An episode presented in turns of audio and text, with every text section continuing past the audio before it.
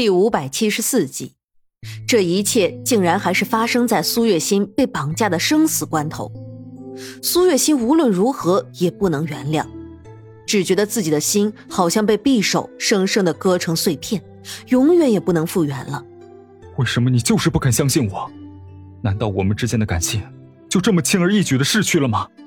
沈炼觉得自己仿佛受到了莫大的耻辱，他垂着头回想自己那段日子。自己对苏月心的朝思夜想，心中很是愤怒。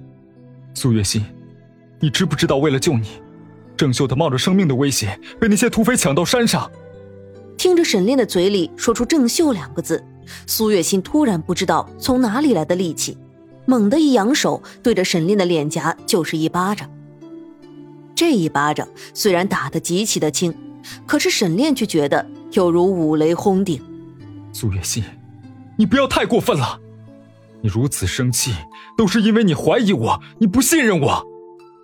好，你就当这一切都是真的，把我当成仇人也就罢了。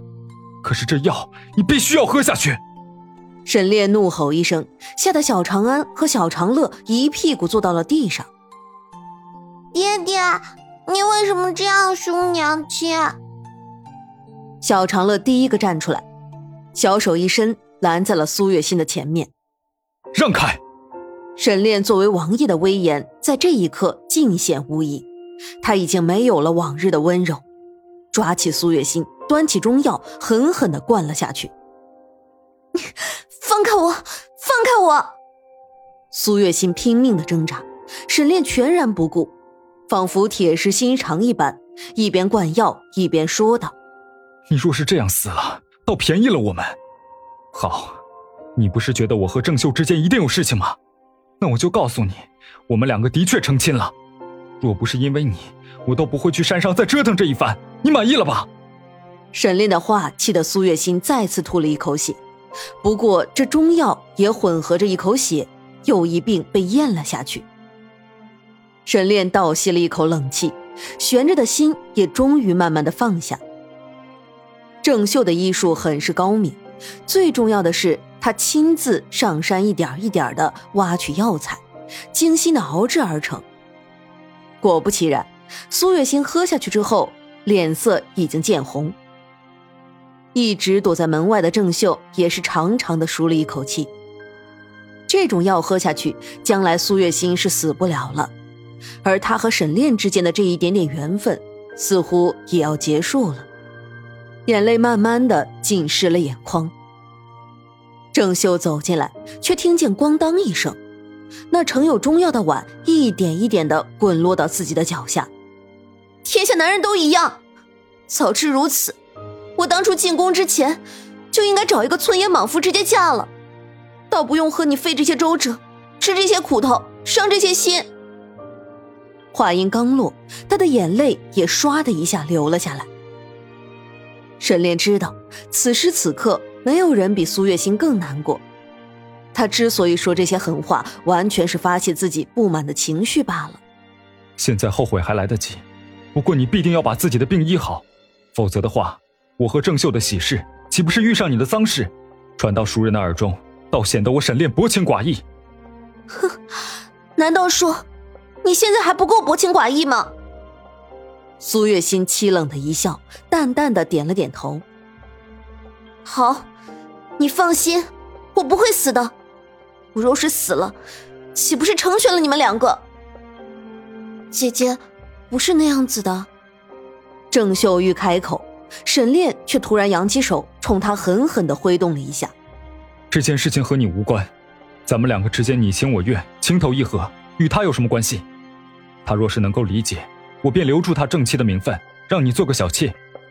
可是现在，他居然如此的胡搅蛮缠，咱们两个就医好他的病，然后我写一份休书，彻底的和他断了来往便是。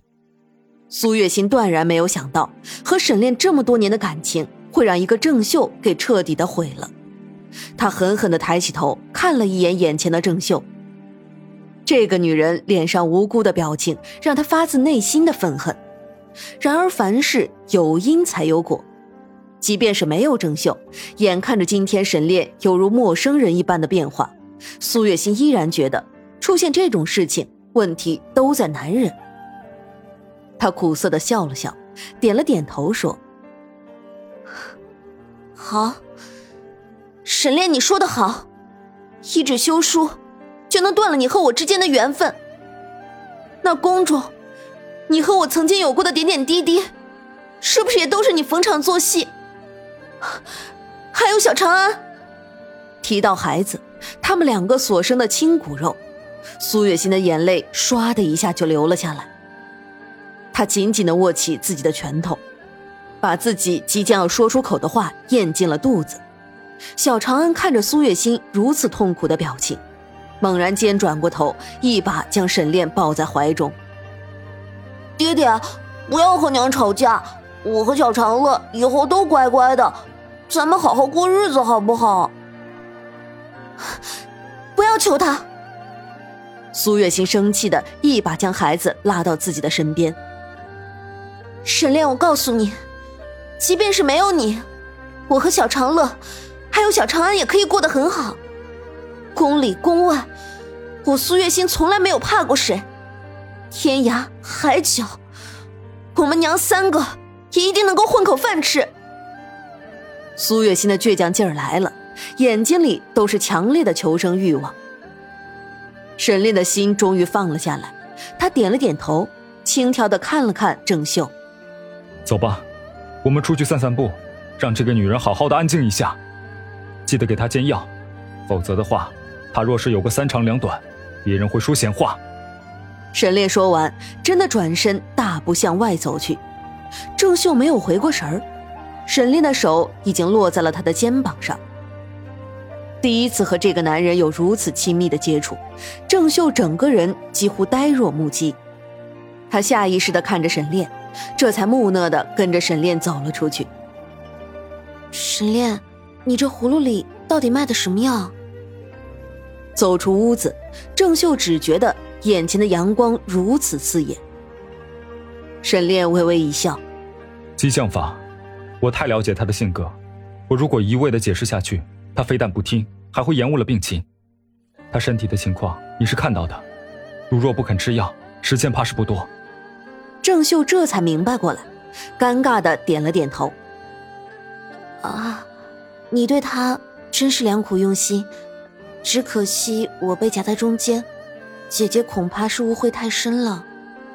对不起。沈炼这才想起郑秀在其中处于尴尬的位置，连忙道歉。你我本是陌生人，你因为善良才会陪着我走到今天。想来郑老员外在家也是非常的着急，要不你就先回去吧。你说什么呢？郑秀气的瞪了沈炼一眼，谨慎却又固执的开口道：“我既然陪你走了这么远，就一定要一起走下去。那么危险的关口我都闯过来了，现在你居然赶我走？我不是这个意思。”沈烈连忙摆手，轻轻的拂动自己的衣襟，双手抱拳，恭恭敬敬、绅士的解释道：“只是，你对我的心思我很明白，我怕这样下去，到头来受伤的还是你。我知道你对姐姐用情良苦，到头来你们两个一定会和好如初的。只是……”郑秀扶扬起脸看着沈炼，长发在风中浮动。青春的气息在这一刻尽显无疑，那是情窦初开的少女面对欣赏男人的眼神。